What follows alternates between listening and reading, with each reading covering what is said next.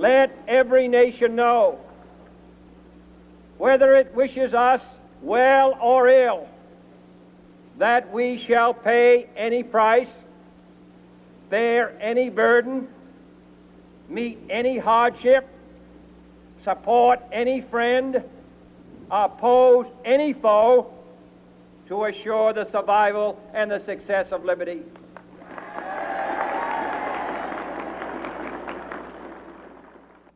And so, my fellow Americans, ask not what your country can do for you, ask what you can do for your country.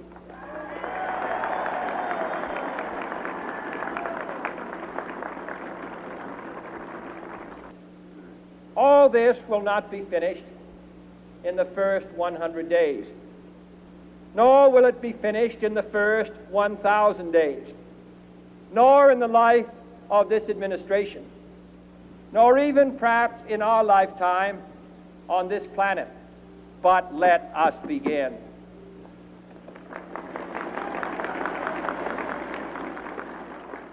Welcome to the Abridged Presidential Histories with Kenny Ryan, Episode 35 John F. Kennedy, Camelot. Learning about John F. Kennedy is kind of like looking at the most popular kid in school the one who was the most handsome or beautiful, whose parents were loaded, whose life seemed perfect, and realizing that just beneath that veneer, their life is kind of a nightmare. Sure, Kennedy will always have the money, the looks, the charm, but he also suffered so many debilitating illnesses that his treatment could accurately be described as torture. And once or twice, he was read his last rites because everybody thought he was about to die. His beautiful marriage was an unhappy one because he couldn't control himself around women, and his ambitious administration was largely a failure. He couldn't get anything passed. And yet, still, when we think of John F. Kennedy, we think of Camelot. We think of that perfect picture. We don't see past it. Today, we will look past it at the thrilling highs and tragic lows of John F. Kennedy, the last assassinated president.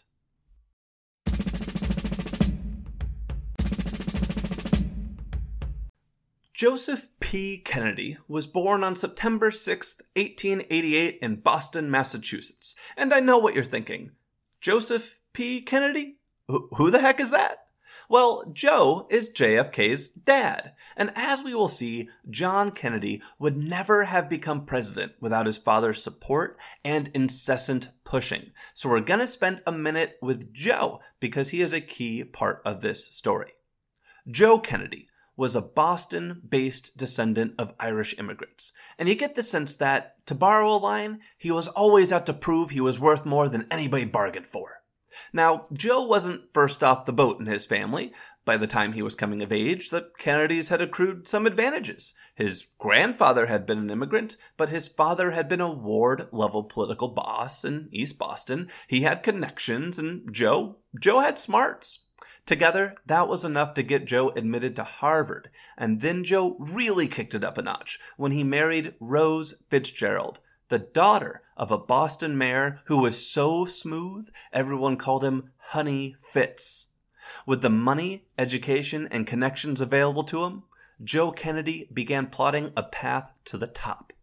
The first step was to borrow $45,000, which would be well more than $1 million today, to purchase a struggling bank, making Joe the youngest bank president in the United States at 25 years old, and it took off from there. Joe leveraged his position and connections to bring more affluent investors into his bank and earn appointments to influential boards. He learned how to play the stock market, where he made his first millions while the market was on its way up during the 1920s.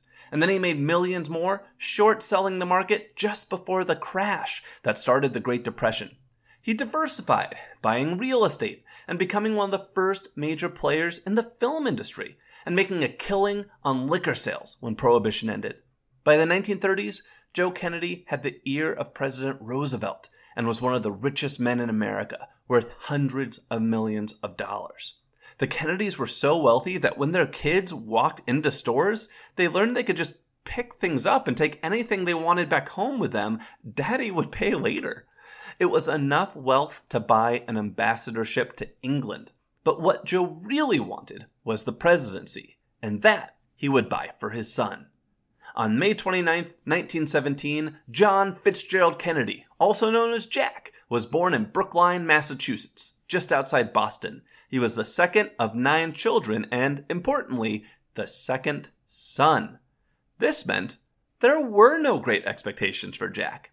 Everyone knew his older brother, Joe Jr., was the child of destiny. Jr. was athletic, sociable, confident, and he had Joe Sr. behind him. Jack, by comparison, was a shadow. Where Junior was sociable, Jack was awkward. Where Junior was confident, Jack was shy. Where Junior was athletic, Jack was sickly. Oh boy, was Jack sickly. The first apparition of JFK's future maladies struck when he was 14. Already thin, he suddenly began shedding weight at a dangerous rate until one day he simply collapsed. From that moment forward, intestinal issues were a frequent companion stomach cramps, high fever, and vomiting, and nobody could figure out what was causing it. But with Joe Sr.'s money, every effort would be made to find a cure. When Jack was 17, he was snuck away to the Mayo Clinic for a month of painful and embarrassing tests that frankly might make you lose your lunch if I went into detail. All I'm going to say is there was a lot of probing. It did eventually lead to a diagnosis, a severe case of spastic colitis, also known as irritable bowel syndrome. There was no cure, but there was a treatment.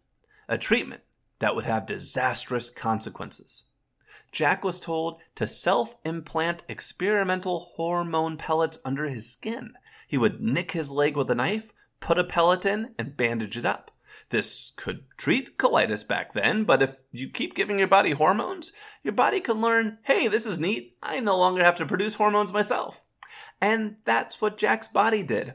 As a result, Jack's health only got worse later in life. His spine rotted away, resulting in the need for a back brace and causing him pain with every step, which he attempted to alleviate with heavy doses of narcotics. He also developed Addison's disease, which causes nausea, loss of appetite, chronic fatigue, and twice had priests administering last rites before he recovered. The long and short of it is that every moment of Jack's life was pain, and yet he never complained. He learned to cope by developing a sharp wit to protect himself and later charm others. While these illnesses were enough to knock JFK out of school for months at a time, his father's wealth and connections were enough to make sure he still got into Harvard, where Jack again lived in his older brother's shadow. Junior was an athlete and active in Harvard student government. Jack slept with as many women as he could. Jack is the biggest womanizer we will cover in this show, period. Maybe sex was a coping mechanism for his frequent ailments, or maybe he was just copying the example of his father, who flaunted numerous affairs in front of the family. Joe Sr. was such a creeper that he would attempt to seduce his son's girlfriends when they stayed the night at the Kennedy house. This was Jack's father figure. In other words, while other men might become presidents you want to have a beer with, John Kennedy was the president you wanted to sleep with. But again, the presidency was still out of the picture for Jack. That was Joe Jr.'s destiny. But that would soon change. On December 7th, 1941, say it with me, a day that will live in infamy. The United States was attacked by the Empire of Japan, and the Kennedy boys wanted to enlist. Joe Jr. got it no problem. He was picked up by the Air Force and sent off to Europe to fight Nazis from the sky. But Jack, well, what do you think happened when this skinny, sickly twig of a boy showed up at the enlistment office? Have you ever seen the start of Captain America, where Steve Rogers keeps getting rejected by doctors because he's not healthy enough to fight? That's what happened. With all Jack's health problems, there's no way he could fight. But JFK wanted in, so he had Joe Sr. pull some strings, and his medical history, a nightmare of hospital stays and suffering, was replaced with a fabricated clean bill of health. Joe Sr. got Jack placed in a naval intelligence desk job where his son's life would never be in danger. About that, Jack didn't just want to serve, he wanted to fight. So he asked his grandfather, old Honey Fitz, that former mayor of Boston who had his own array of political connections, to see what he could do.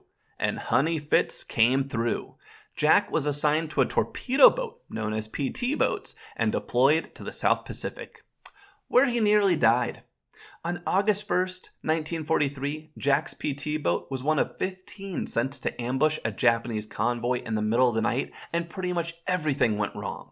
The torpedoes missed their targets, half the boats left, the others got lost in the dark, and then a Japanese destroyer that nobody saw coming, it was that pitch black, appeared out of the gloom and sliced Jack's PT boat in half. Two men died instantly, while Jack and nine others were scattered. Shouting to each other in the darkness, these survivors were grouped around the floating wreckage of their boat. But that started to sink, so they swam for an island three miles away with Jack towing one injured man by taking the strap of the guy's life jacket in his teeth. And yes, Jack was doing all of this with his wreck of a back. The island was not much of an island. It was more of a sandbar. No food, no trees, no fresh water, just sand. 70 feet of it.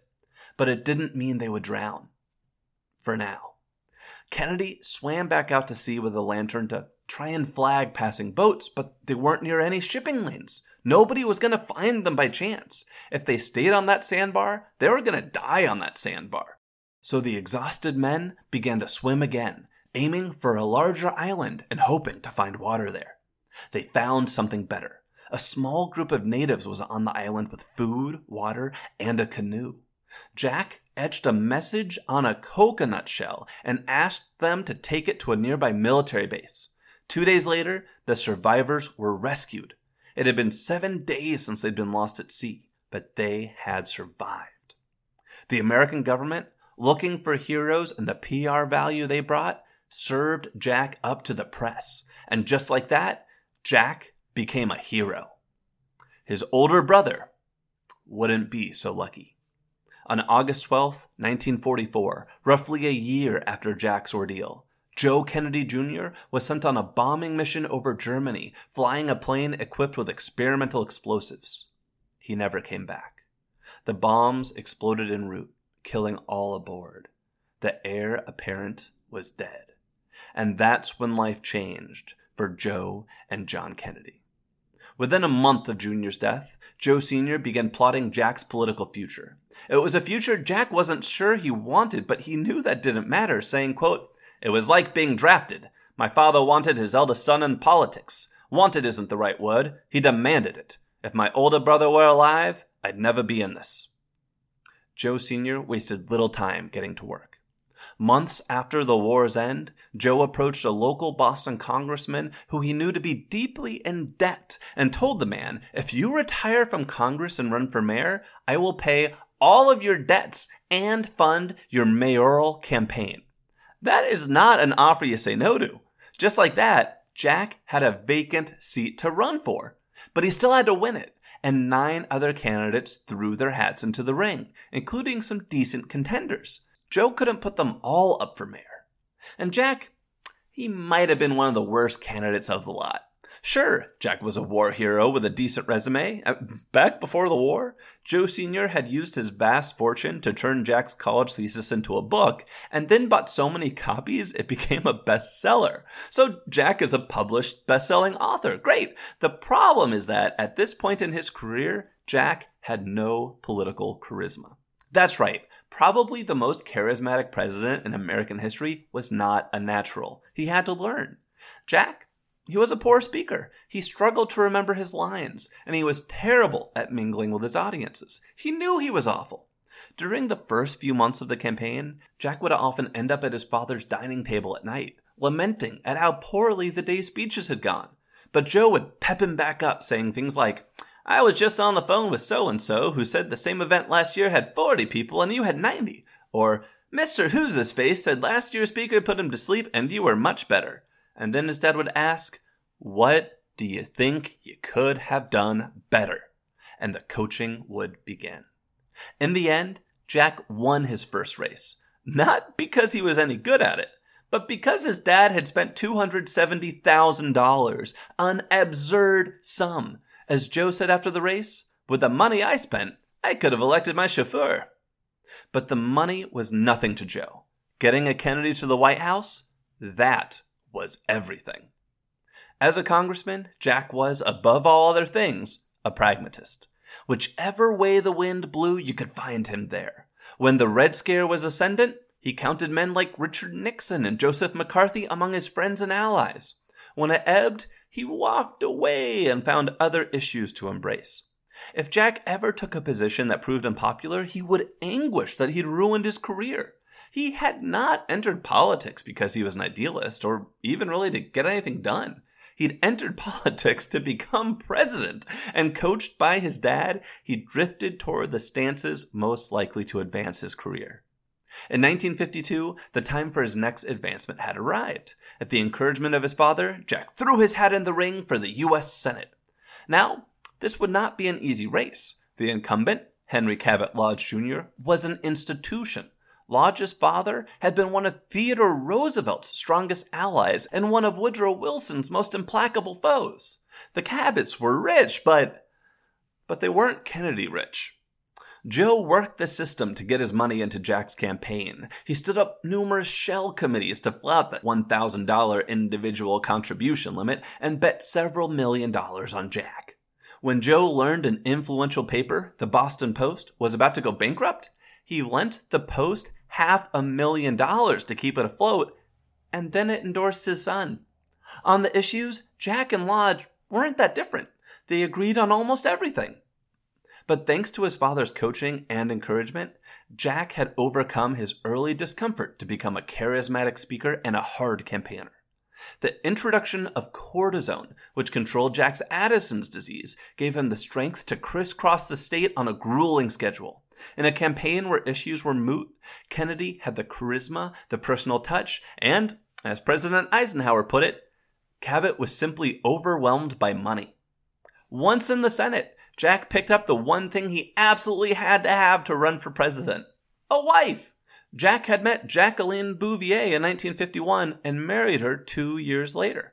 On the surface, it looked like a perfect marriage. Jackie hailed from another wealthy family and had the charm and beauty that such an upbringing provides. But behind the scenes, it was an unhappy pairing. Jack neglected Jackie for the office. He frequently cheated on her. It wasn't uncommon for him to show up to a party with Jackie and leave with another woman. One summer, JFK was yachting with a friend in the Mediterranean, having multiple affairs along the way, when Jackie, back home in the States, suffered a miscarriage. Jack's response was, Oh, too bad. Uh, who are we going to sleep with tonight? He didn't go home until a friend told him a divorce would be bad politics. Two years later, Jack was caught on tape whispering to his brother Ted at Ted's wedding, quote, Being married doesn't really mean you have to be faithful to your wife. But whatever pain Jackie was feeling, she kept it hidden inside. To the public, they were Camelot. Married, rich, and charismatic, Jack sought the vice presidency in 1956. He came up short, but impressed enough people in the party to be a favorite for the top job itself in 1960. There was just one problem. The United States had never elected a Catholic president, and quite a few people thought it never should. When Jack's younger brother Robert, also known as Bobby, took over as campaign manager and performed some research to find the top reason voters might not support Jack, the answers were age. At 42 going on 43, Kennedy would be the youngest person elected if he won. An imperfect liberal voting record. Kennedy really was more of a moderate, if not a conservative. And religion. Catholic. Kennedy felt the only way to prove to the Democratic power brokers that, if nominated, he could win the presidency was to run in the Democratic primaries. Now, the Democratic Party had been holding presidential primaries since 1912, but they didn't always matter, and not every state held one. As recently as 1952, the candidate who won the most primaries had still lost the party's nomination at the convention. So running in these primaries was a gamble for Kennedy. He could lose and end his campaign, or he could win and it might not matter. But he was convinced that in 1960, the primaries would determine the presidential nominee. They would offer him a chance to prove the youngest candidate, the moderate candidate, the Catholic candidate could win elections in largely Protestant states. And if he proved that, the National Convention just might go his way. So Kennedy got to work. The first primary was New Hampshire, but that was so close to Massachusetts that nobody ran against Kennedy and he won by default. Boring. The first contested primary was Wisconsin. Kennedy's lone opponent was Hubert Humphrey, the so called Happy Warrior from neighboring Minnesota. Humphrey was a few years older than Kennedy, he was not Catholic, and he had resoundingly strong liberal credentials, so he was well positioned to capitalize on all of Kennedy's weaknesses. Of the three, Kennedy's Catholicism became the loudest issue, despite Humphrey not touching it. Two days before the primary, the Milwaukee Journal listed the number of voters in each county under three headings Republicans, Democrats, and Catholics. Joe Kennedy's lavish spending may again have decided the race, Jack won by 12 points in the polls, but a careful look at the results showed that Kennedy had indeed performed best in Catholic counties and worse in Protestant counties, which was concerning for Jack because the next primary was West Virginia, where Catholics made up only 4% of the population.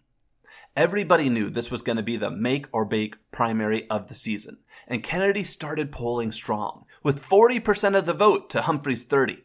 But then local newspapers started writing more about Kennedy's Catholicism, and his support cratered. He went from polling at 70% to polling at 40%.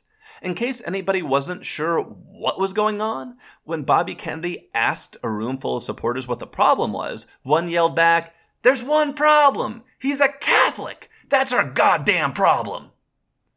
Kennedy responded by spending more time with voters and more money everywhere. And that proved decisive. Kennedy rallied to win 60% of the vote in West Virginia, and Hubert Humphrey dropped out of the race that night. But there was one last obstacle. A man who hadn't even competed in the primaries. A man who had strong institutional Democratic support. A man who Kennedy had nearly run as vice president with back in 1956. Lyndon Baines Johnson, LBJ. For most of the 1950s, LBJ, a Texas senator, had used his charm and guile to turn the traditionally unimportant role of Senate party leader into the most powerful Democratic position in Washington. In 1956, Joe Kennedy had approached LBJ with a proposition. If LBJ would run for president with Jack on his ticket as vice, Joe would bankroll the entire campaign. But LBJ didn't think Eisenhower could be beat in 1956, so he said no, earning the eternal disdain of the Kennedys. And that disdain got worse when, five days before the 1960 Democratic Convention, after skipping all the primaries, LBJ formally declared his candidacy for the nomination and then had his partisans leak word that John F. Kennedy suffered from Addison's disease. Kennedy knew that if the public learned the extent of his health problems, he would never be elected president. So, his campaign denied it. They lied, and whatever LBJ's sources were, he wasn't willing to expose them. So, without proof, the allegation was forgotten. By the skin of his teeth, John F. Kennedy won the Democratic nomination for president on the first ballot of the party's convention. The secret sauce in the end had been his primary wins and Joe Kennedy's money, which had stood up pro Kennedy organizations in every state across the country, ensuring even states without primaries were strongly pro Kennedy at the convention. So, now Kennedy had to choose a vice president. And this is where you could see how coolly pragmatic the Kennedys could be. For the vice presidency, Kennedy turned to the man he'd just defeated, LBJ. Sure, most of the Kennedys couldn't stand Lyndon at this point, but they also knew they couldn't win without Texas. And Johnson could deliver Texas. The Republicans nominated Richard Nixon, Ike's vice president, to be their party standard bearer. For VP, Nixon tapped JFK's old rival from Massachusetts, Henry Cabot Lodge Jr., the man Kennedy had defeated for his Senate seat. As the rival tickets took shape, Kennedy was shocked to see Nixon performing better than expected in the polls, and he felt his Catholicism again must be to blame. So he decided to tackle the issue head on. On September 12, 1960, Kennedy gave a televised speech to a room of 300 Protestant ministers in Houston, ignoring the advice of many who feared the ministers would be hostile no matter what he said. But Kennedy was nothing if not charming, and he won the crowd over, saying, I am not the Catholic candidate for president. I am the Democratic Party's candidate for president, who happens also to be a Catholic. I do not speak for my church on public matters, and the church does not speak for me. This didn't mean the Catholic issue was gone, but it helped. A lot. Though the debate probably helped more. After the Houston speech, Kennedy challenged Nixon to a series of televised presidential debates. Eisenhower warned Nixon not to do it, but Nixon was a skilled debater and confident he could get the better of Kennedy on the issues, so he said yes. This proved costly. The first debate, September 26th in Chicago, the first televised presidential debate ever, was a disaster for Richard Nixon. The problem was all in the optics. Kennedy appeared cool, confident, and in control. Nixon slouched, looked shadowy and shifty, and he sweat a lot. At the end of the night, radio listeners thought Nixon had displayed a mastery of the issues, but the television audience thought Kennedy had looked more trustworthy, confident, and presidential. Given that 70% of eligible voters had watched the debate on TV, this had a huge impact. The debate was seen as such a mistake by Nixon, nobody would risk another presidential debate for 16 years. But there was one final curveball for the candidates to navigate, one final October surprise that threatened to upset everything. Two weeks before the election, October 19th, 1960, Martin Luther King Jr., the prominent civil rights leader and minister, was arrested in Atlanta, Georgia during a peaceful protest at a department store and sentenced to four months of jail and hard labor. King's pregnant wife, Coretta, feared he might be killed in prison, a threat that, yeah, was totally real, and she reached out to both campaigns, Nixon's and Kennedy's, to see if either candidate could get her husband free. Nixon, who had met and was on good terms with King, did nothing. Kennedy, who had never really shown much interest in African Americans or civil rights, called Coretta back and said his campaign would see what it could do. When Bobby Kennedy heard that Jack had promised to help, he blew his top. Southern whites would not forgive this. He thought the race had just been lost, but he followed through on the pledge to help and made a call to the judge, who would let it be known that he would set King free if anyone leaned on him and King was released from prison. When Election Day came a few days later, African American voters in key swing states did not forget which campaign had helped and which had stood silent when King had been in prison. The final vote was incredibly close. Kennedy won 34.2 to 34.1 million in the popular vote and 303 to 219 in the Electoral College.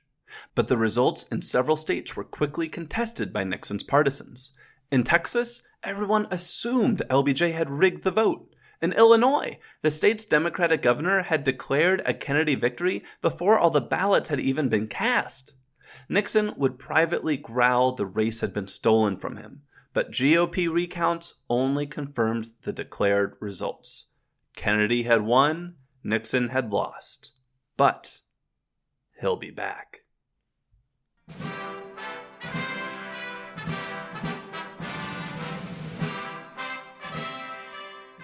And so, on January 20th, 1961, 43 year old John F. Kennedy, the war hero, womanizer, and spoiled son of Joe Kennedy, became the 35th President of the United States, the first Catholic and youngest person ever elected to that role. Theodore Roosevelt was younger when he became president, but older when he won his first presidential election. But what did the world and the country look like when Kennedy became president? Let's look around.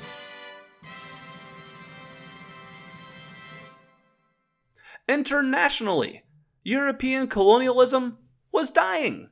36 new countries had broken free of their imperial overlords in Africa and Southeast Asia in the 16 years since the end of World War II. This wasn't just a case of Europe letting the horses out of the barn, though. This required struggle, grit, and more than a few wars of independence. As JFK was being sworn in, France was waging a brutal war against Algerian freedom fighters, and horrified Americans thanked their lucky stars that they would never be so foolish as to get involved in a guerrilla war like that. Ha ha! Domestically, Hawaii and Alaska finally became states in 1959, bringing us to our current 50 nifty United States. In entertainment, Alfred Hitchcock's famous thriller Psycho and Harper Lee's classic To Kill a Mockingbird were released and published in 1960, and politically, civil rights was moving from the back page to the front page of America's conscience in a big way. Rosa Parks had refused to give up her seat on a bus five years earlier, triggering the Montgomery bus boycott and the political emergence of Martin Luther King Jr., who was not going to be satisfied with the mere desegregation of buses in Montgomery, Alabama. Kennedy did almost nothing to address his domestic concerns. Seriously, the guy's legislative accomplishments are quite minor. He whiffed on the big stuff. And some things that were entirely in his control, he dragged his feet on, like desegregating housing. He had campaigned for president on the promise to desegregate housing, quote, at the stroke of a pen. But he was so slow to act that thousands of people started mailing him pens to prod him along. It took him 21 months to do even this.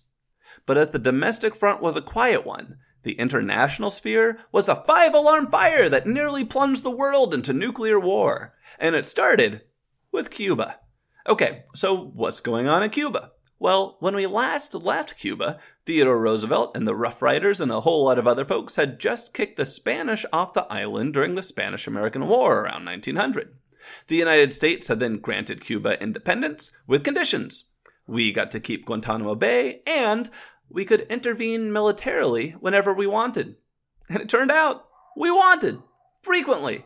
American troops were deployed to Cuba to put down unrest and defend American business interests in 1906, 1912, and 1916.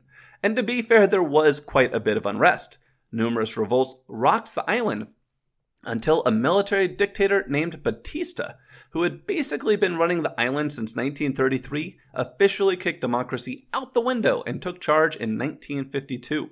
A move President Eisenhower allowed so long as American business interests were protected.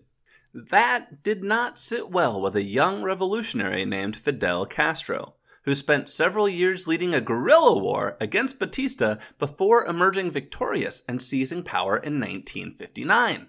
Once in charge, Castro initially tried to charm the Americans, but he also nationalized all American holdings on the island without paying a penny for the assets seized. And remember how I kept saying the only thing Americans really cared about in Cuba was their business interests? Yeah, this ticked Eisenhower off. Ike cut trade with Cuba, so Castro turned to the Soviet Union for trade and protection. Eisenhower responded by cutting diplomatic ties in January 1961, weeks before Kennedy's inauguration. And that's why, two days after entering office, the CIA approached Kennedy with a plan to invade Cuba. The CIA's pitch went like this Hey, Kennedy, remember that uh, 1953 coup in Iran? That was us. How about that 1954 coup in Guatemala? That was also us. Congo, 1960? We're really good at this. And Cuba's next. We have an army of Cuban exiles camped out in Guatemala that have been training for an invasion. All they need is money for boats to get them to the beaches, and then dissidents on the island will join them and overthrow Castro in days. And if we don't do it, those exiles will tell the press that we called off their secret invasion, and the American people will think you've gone soft on Castro. Also, uh, d- did you know that Eisenhower personally endorsed this plan? So, when do we go? We'd like to land the exiles at a place called Bay of Pigs. Kennedy was dubious. The State Department warned him the idea was crazy and would have major consequences at the UN and throughout Latin America. The US Army told JFK the plan should work. What it didn't tell Kennedy is the Army only felt that way because they thought the beach landing would be such a fiasco that Kennedy would then be forced to send in the actual US military, and that was a fight the US could win. When Kennedy described the CIA's plans to Truman's old Secretary of State, Dean Acheson, Acheson replied, Are you serious? And then Acheson asked Kennedy, How many exiles could the CIA land? Nearly 1,500, Kennedy replied. And how many men does Castro command? 25,000, Kennedy replied. And then Acheson said, It doesn't take Price Waterhouse to figure out that 1,500 aren't as good as 25,000. Which was a good point.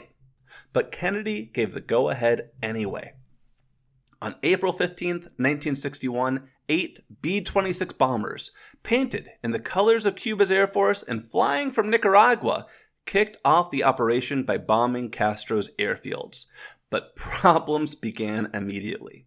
This bombing run was supposed to neutralize Castro's air force, but it only damaged five of Castro's 36 planes, which meant Castro's planes would be in the air when the exiles landed one of the American B 26s flew to Miami, where its CIA trained pilot declared himself a defector fleeing Cuba. A key part of the cover story to make this look like an uprising, a revolt against Castro, but the story quickly crumbled. The press, they had heard the rumors of American trained Cuban exiles mustering in Nicaragua. It had been in the friggin' newspapers. When the invasion landed two days later, it never got off the beaches. As the operation fell apart, the U.S. Army pressed Kennedy to launch a real invasion with American troops. But Kennedy had seen quite enough and stood firm. He wouldn't let his first mistake become a bigger one. Instead, he confessed what the whole world had already figured out. The United States was responsible for the Bay of Pigs. The crazy thing is, though, when Jack went on national TV and explained himself, the American people forgave him. Shoot, his approval rating actually went up. But the rest of the world, well, consequences were coming. But first, eight months later, December 1961, Jack's father, Joe Kennedy, suffered a stroke that left him half paralyzed and unable to speak clearly. The first two days after the stroke, he couldn't even recognize his own son. Joe spent his final eight years an invalid, something that must have been shocking for Jack to witness, and also something that just feels so tragic, being laid so low after Joe's life work putting a Kennedy in the White House had finally been realized. Daddy Kennedy would not be around to bail his son out of hot water anymore, and hot water was about to boil over. In the autumn of 1962, Soviet Union Premier Nikita Khrushchev who had vowed after the Bay of Pigs to give Cuba, quote, all necessary help to repel armed attack, decided that help should come in the form of nuclear warheads. 40 nuclear missiles, 40,000 troops, and a naval base with nuclear armed submarines was Khrushchev's plan for Cuba. And this wasn't just about defending Cuba. Khrushchev was relatively new in his role, and he wanted to look strong for his audience at home and around the world. Khrushchev hoped to sneak everything into Cuba secretly and then demand American concessions. Just picture Dr. Evil bribing world leaders for $1 million. For Khrushchev's plan to work, it had to be a surprise. But then, the Americans found out. On October 14th, 1962, Acting on reports from intelligence, a U 2 spy plane flew over Cuba and confirmed the presence of offensive nuclear weapons and the ongoing construction of pads they could be launched from. Kennedy was informed two days later, October 16th. It was estimated the missiles would be ready to launch in days. Kennedy was in a pickle. He had publicly vowed to never allow nukes in Cuba, so he had no wiggle room here he could not allow the nukes to stay. But now that the Soviets were building launch pads, what could he do to stop them? He was presented with three options. First, do nothing. This ain't worth a shooting war. Advisors pointed out the United States had recently deployed similar nuclear missiles in Turkey, which is close to Russia, so this was kind of just the Soviets matching an American move with their own. Second option. This is totally worth a shooting war. Hit him hard. Hit him now. Hit him without warning. Let's launch a surprise attack. Option 3. Declare a blockade around the islands and search any ship that wants to go through until the nukes are removed. At first, Kennedy favored the surprise attack, but then his brother Bobby, who Jack had appointed Attorney General, passed him a note that read, I now know how Tojo felt when he was planning Pearl Harbor. And Bobby stood up and gave an impassioned speech against a surprise attack, saying it would be Pearl Harbor again, but this time with unprovoked Americans dropping the bombs. This convinced JFK. On Monday, October 22nd, six days after the presence of nukes was confirmed, he announced publicly a quarantine of Cuba. The Navy would be deployed, any ships approaching the quarantine line would be searched. U 2 flights would continue over Cuba, and if any were shot down, the offending SAM site would be bombed in retaliation. With that announcement, the world was on notice. The Cuban Missile Crisis had begun. The first test of the quarantine line came two mornings later, October 24th, when the first Soviet ships were tracking to reach the line. For Kennedy, this was a morning of anxiety. He was supposed to be the most powerful person in the world, but he was powerless, waiting to hear if World War III had started in the Caribbean. Then, word came through. The Russian vessels had begun to turn around. It wouldn't be war, yet. But there were still more Soviet ships on the way, still nukes on the island, and launch pads were still under construction. In fact, U 2 flights confirmed construction had sped up. Kennedy's military advisors were again advising him to attack. But Kennedy kept putting that off. He wouldn't let the Russians get their launch pads up and running, but he wasn't going to bomb them until the last possible moment. He needed to give peace a chance. He needed to give Khrushchev time to think. On Friday, October 26, Khrushchev's thinking on this game of nuclear chicken turned into panic. A long and rambling letter from Khrushchev arrived at the White House. Khrushchev was willing to remove the missiles from Cuba if Kennedy vowed to never invade the island. Kennedy was relieved. An exchange of no missiles for a promise of no invasion?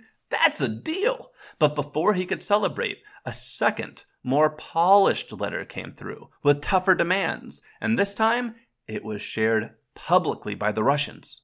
Khrushchev repeated the earlier deal no missiles, no invasion, but he added another requirement the United States must remove nuclear missiles from Turkey. It had to be a fair trade.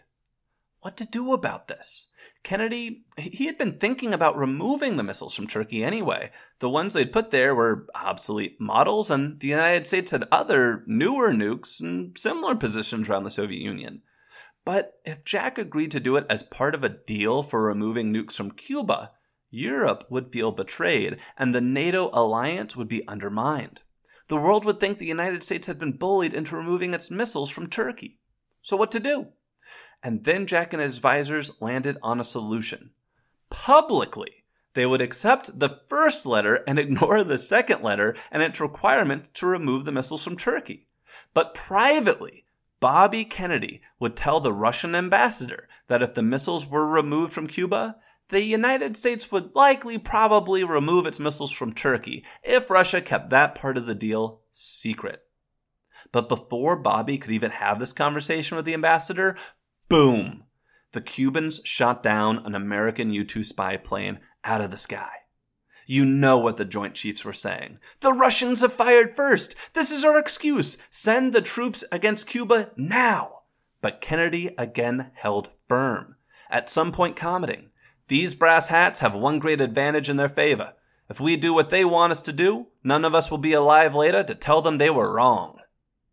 Despite Kennedy's earlier threat that if any U 2s were shot down, he would retaliate against the SAM site, Jack let it slide. Bobby Kennedy's meeting with the Russian ambassador went forward as planned, but after the meeting, Bobby reported back to Jack. It had not gone well.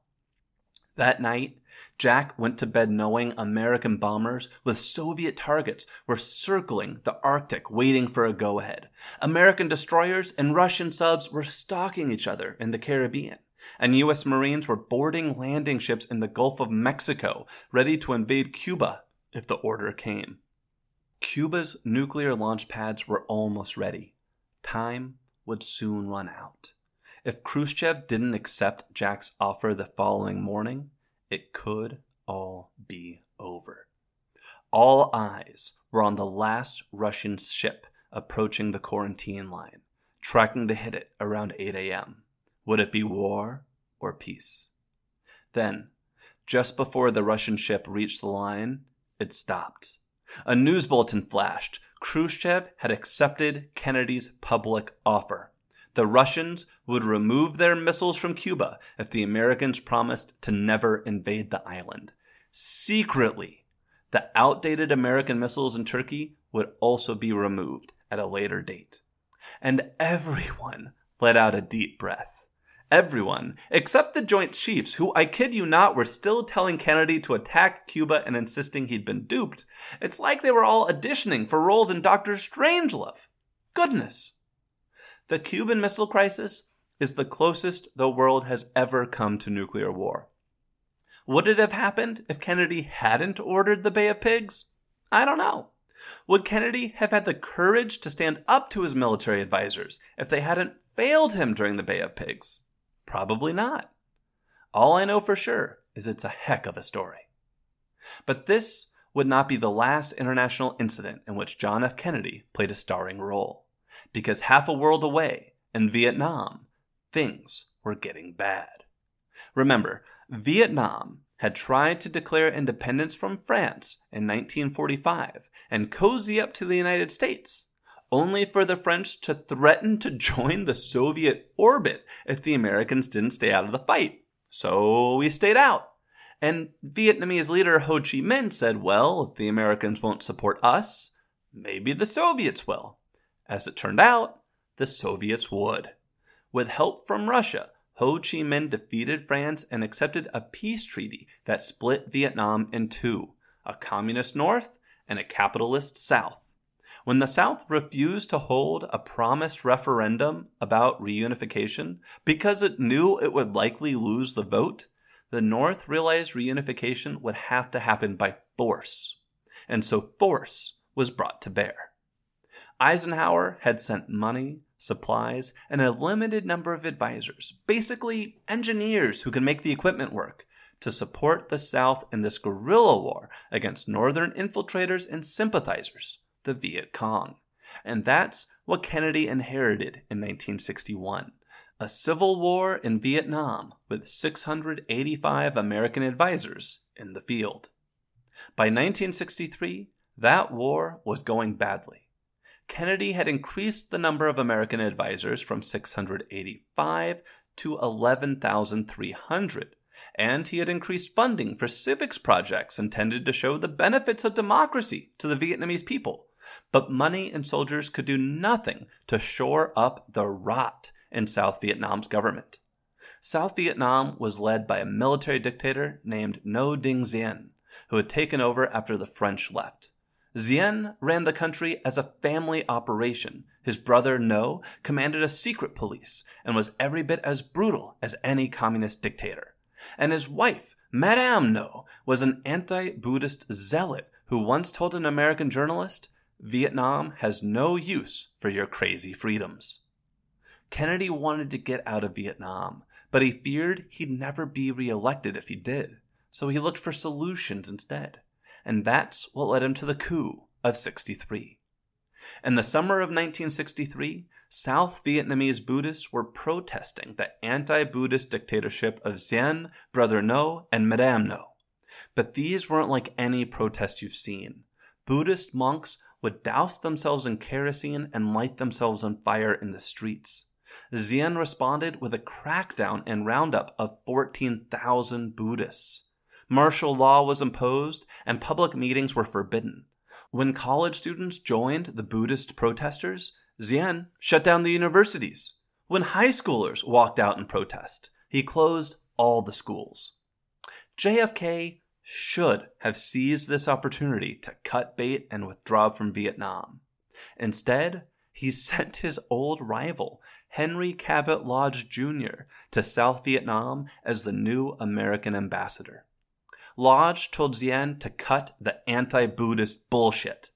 When Diem didn't, Kennedy had Lodge sound out South Vietnamese generals on the idea of a coup.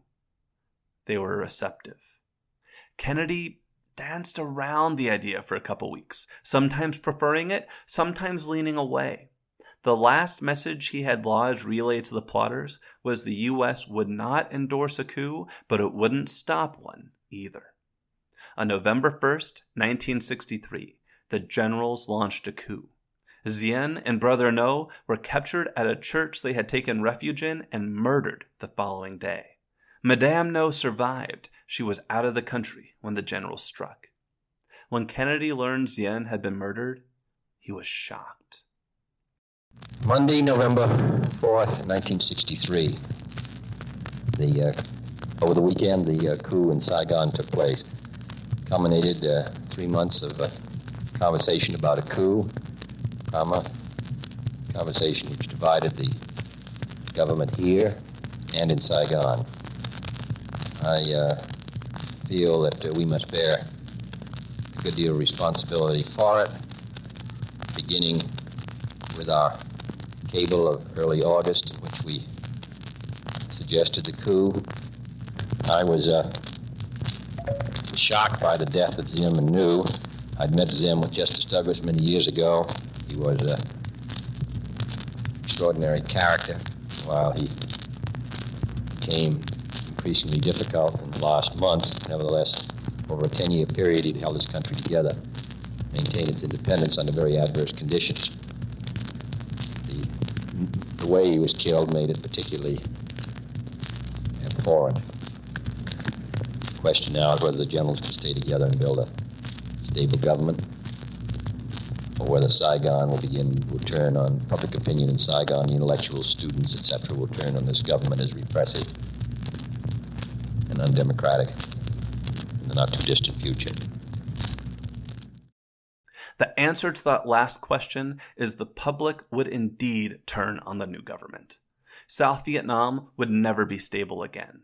But that would not be Kennedy's problem, because less than a month later, on November 22, 1963, John F. Kennedy was driving through Dallas in an open motorcade when Lee Harvey Oswald, a nobody former Marine, fired three shots at Kennedy from the sixth floor of the Texas School Book Depository. The first shot missed. The second hit Kennedy and should have knocked him over and out of the assassin's view, but the back brace that Jack wore for his Addison's disease kept him upright. And that's when a third bullet hit him in the back of the head. Some people try to build up conspiracy theories around this assassination. Personally, I don't buy any of it. Sometimes the easiest explanation is the best one. Oswald acted alone just like the assassins of President Garfield and President McKinley had acted alone, and the idiots who shot or tried to shoot Theodore Roosevelt, Franklin Roosevelt, and Ronald Reagan. These were all lone gunmen. It's tragically easy to buy a gun and kill someone in this country. It's natural to think that life can't be this random, that some loser with a gun could murder a president and change the course of history. But they can. They do. It happened in Dallas. John F. Kennedy was only 46 years old. And the next car back, riding behind Kennedy that faithful day in Dallas, Vice President Lyndon Baines Johnson was pressed to the floor by his protection detail and sped to safety. A national crisis, Jack's stalled agenda, and a war in Vietnam were all going to be his problem soon enough. So, how had the United States changed during the three years of the Kennedy administration? Well, there is one other big domestic story and one other big international story I want to hit on before we go. Domestically, I want to talk about James Meredith. Meredith was an Air Force veteran who wanted to attend college at Ole Miss, but the university and the governor wanted to keep him out. Why? Because he was black. Meredith sued and took his case to the Supreme Court, which ruled in 1962 that he must be admitted to the university. This caused a riot to break out at Ole Miss. an angry mob of whites attacked U.S. Marshals who had been stationed to protect Meredith. 206 marshals were injured, 200 rioters were arrested, and two died. Meredith was finally allowed to register for courses days later and protected by federal troops for more than a year. He graduated with a bachelor's degree in 1963, and his statue now stands on Ole Miss's campus, honoring his successful integration of the university. But it continues to be a target for vandalism. As recently as 2014, a noose was found around the neck of the statue of James Meredith. Civil rights man, this is not that long ago. Internationally, the Kennedy administration is when the Berlin Wall went up. Berlin had been a flashpoint of east west tension since the end of World War II. We all remember when Stalin imposed a blockade and Truman ordered the Berlin airlift to save the city in 1948. Well, access had been restored, but the Russians and Americans always seemed to be one foolish mistake away from going to war there. And the Soviets were especially ticked off because their citizens kept defecting through the city to the American side. So, in 1961, Khrushchev, in his desperation, ordered the building of the Berlin Wall. Nobody would easily escape the Soviet Union again. The Germans, the Americans, and the world were outraged, but Kennedy saw the wall as a gift. As long as it stood, it would serve as a reminder that the Soviet Union needed walls to keep its people in, and the United States and the Soviet Union would never near blows over Berlin again. As Kennedy put it, a wall is a hell of a lot better than a war. Beyond the big stories, the Kennedy years were also a busy time for the Supreme Court. In Mapp v. Ohio, the Supreme Court ruled illegally obtained materials could not be used at trial. Somehow that wasn't a rule yet.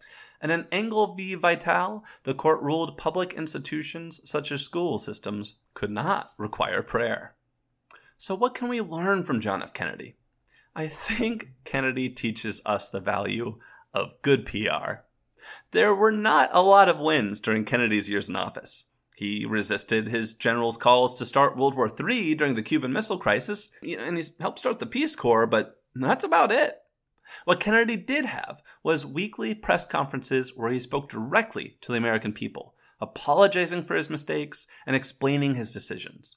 After he died, his acolytes told the brightest possible version of the John F. Kennedy story, glossing over the womanizing lies and failures, and portraying Kennedy as a liberal champion, something he just wasn't. But hey, leading is often about messaging, and Kennedy shows us that sometimes the story you tell is the story people remember.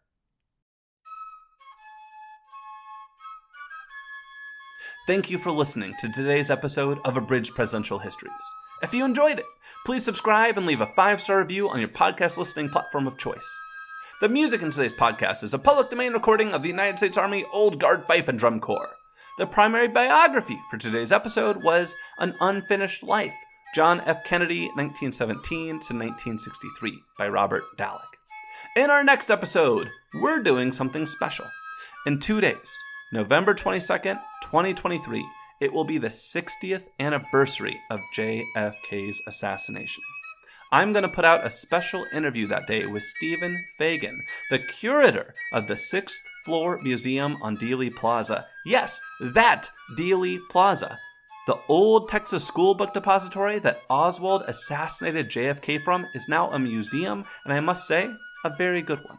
So, on November 22nd, 2023, we will look back, 60 years back, at what happened that day in Dallas and why it has become subject to so much doubt and so many conspiracy theories.